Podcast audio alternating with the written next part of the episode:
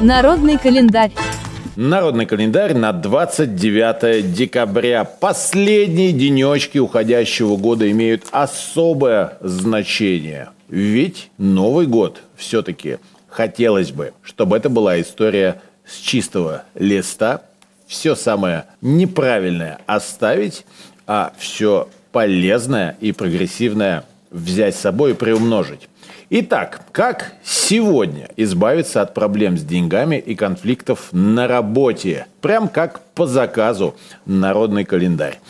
Православная церковь в этот день чтит память Аггея, одного из последних пророков Ветхого Завета.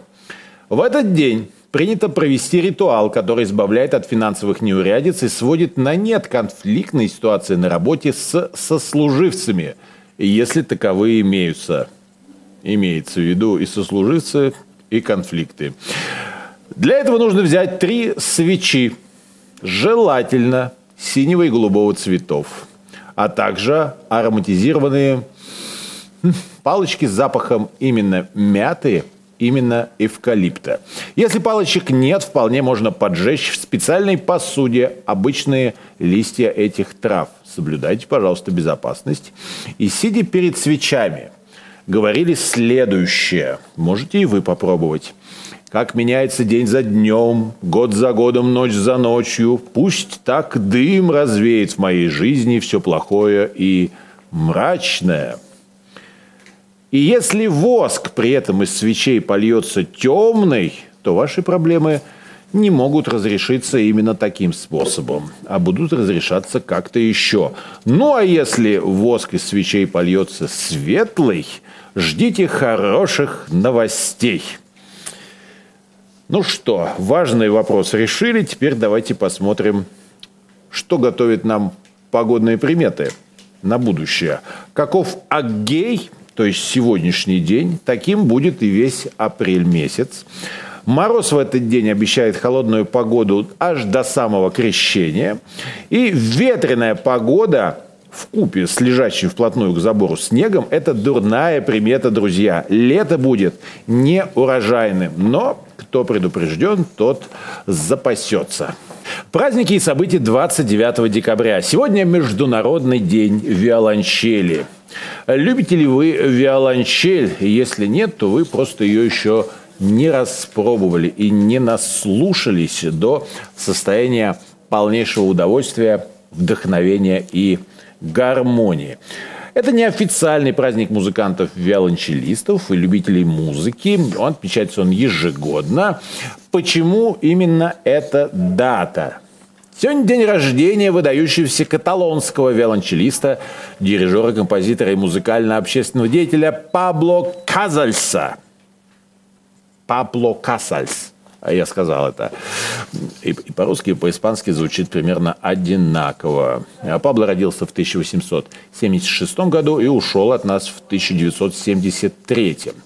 Также он известен как Пау Кассельс, считается одним из лучших виолончелистов всех времен и первым популяризатором виолончели как сольного инструмента. Ведь уже в четыре Пабло под руководством папы начинает играть на скрипке, фортепиано и даже флейте. А фиолончель он осваивает во время учебы в музыкальной школе Барселоны. Казаль стал всемирно известным музыкантом в начале 20 века и начинает гастролировать по Европе, а затем во многих странах в мире. Побывал он и в России, где выступает как солист в ансамбле с Сергеем Рахманиновым, а также с Зелоти и Гольденвейзером. Помимо концертной деятельности, он организует первый в Барселоне симфонический оркестр, которым и дирижирует аж до 1936 года. После гражданской войны в Испании он активно помогал республиканцам, кстати, он эмигрирует из страны и оседает, ну как оседает, приземляется в Сан-Хуане, это Пуэрто-Рико, где основывает симфонический оркестр и консерваторию. Оратория «Ясли», гимн Организации Объединенных Наций, известный также гимн мира, все это принадлежит Перу оказывается как композитора. Ну а наибольшую известность приобретает каталонская народная песня «Птиц» в его переложении для виолончели и его записи Баха для виолончели. В общем, друзья, вам задание раскрыть для себя мир виолончельной музыки, найти какое-то созвучие со струнами вашей души. Ну, как найти? Просто послушайте, и все случится. Вот так. А мы переходим к историческим событиям. В этот день, 119 лет назад, в Москве состоялась официальная церемония открытия гостиницы «Националь» Останавливались ли вы когда-нибудь в номерах «Националь», друзья? Э, кстати, это доступно. Попробуйте как-нибудь, просто чтобы почувствовать, э, что такое модерн, эклектичный стиль. Э, ведь Варваринское общество домовладельцев заказало именно в этом стиле гостиницу «Националь» в свое время архитектору, академику Александру Иванову. На тот момент новейшие строительные материалы были использованы железобетон, облицовочный кирпич, гидроизоляционные материалы. Заказчик хотел, чтобы гостиница была самой лучшей в Москве. Похоже, ни одну эпоху способно простоять это здание и э, пронести вот этот исторический отпечаток атмосферы того времени, когда хотели все самое лучшее делать, и чтобы на века в строительство были вложены колоссальные по тем временам средства в 1 миллион рублей. Тогда-то миллион рублей был не то, что сейчас. Были оборудованы шикарные меблированные квартиры, роскошные апартаменты, прекрасные рестораны и магазины. О чем бы мы ни говорили в этом здании, все это сопровождается эпитетами шикарные, роскошные, прекрасные, великолепные и потрясающие. И в 1922 году, именно 29 декабря, главной московской новостью было открытие гостиницы «Националь».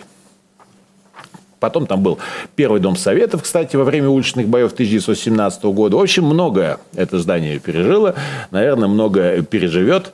Особенно, особенно, я думаю, как минимум чашечка кофе выпитая вами в этом здании, э, тоже должна оставить свой след в истории. 110 лет назад в Москве появился маршрут легендарной Аннушки, трамвай А. Первые трамваи вообще появились в 1899 и э, тот маршрут ходил от Бутырской заставы Савеловский вокзал, да, э, по Нижней и Верхней Масловке он ходил. Туда-сюда. Э, значит, была Аннушка, потом была Букашка, как вы помните, по Садовому кольцу. В 1915 насчитывалось уже 34 трамвайных маршрута. Но сейчас какой трамвайный маршрут ваш любимый? А, все ли вы еще любите э, трамваи за то, что это самый романтический общественный вид транспорта, в котором так э, чудесно и поэтично прокатиться по московским улочкам. 89 лет назад в СССР было установлено почетное звание «Ворошиловский стрелок» первой и второй степени. Э, подготовка стрелков была частью оборонно-массовой работы и была превращена в широкое движение трудящихся молодежи за овладение стрелковым делом.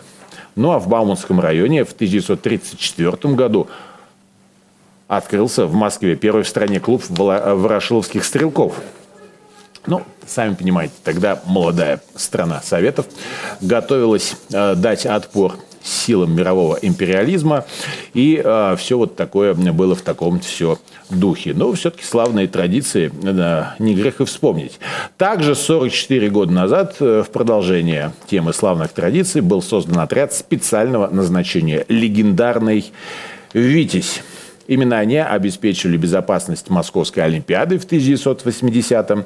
Именно они освобождали детей, захваченных э, в одном из сел близ Ижевска еще в 1981-м. В общем, много славных подвигов совместно с группой «Альфа». Э, спецоперации эти люди э, противостояли самым грозным террористическим угрозам и с успехом защищали нас, мирных граждан. Ну и вспоминаем, кто в этот день из великих людей и просто наших любимых, дорогих, родился на свет, э, на белый свет. В 1709 году, в этот день, э, день рождения было у Елизаветы Петровны, это российская императрица, а также у маркизы де Помпадур, фаворитки французского короля Людовика XV. Почитайте, кстати, что она навыдумывала тогда. И вообще, что такое быть фавориткой короля? На самом деле, насколько это могущественная женщина.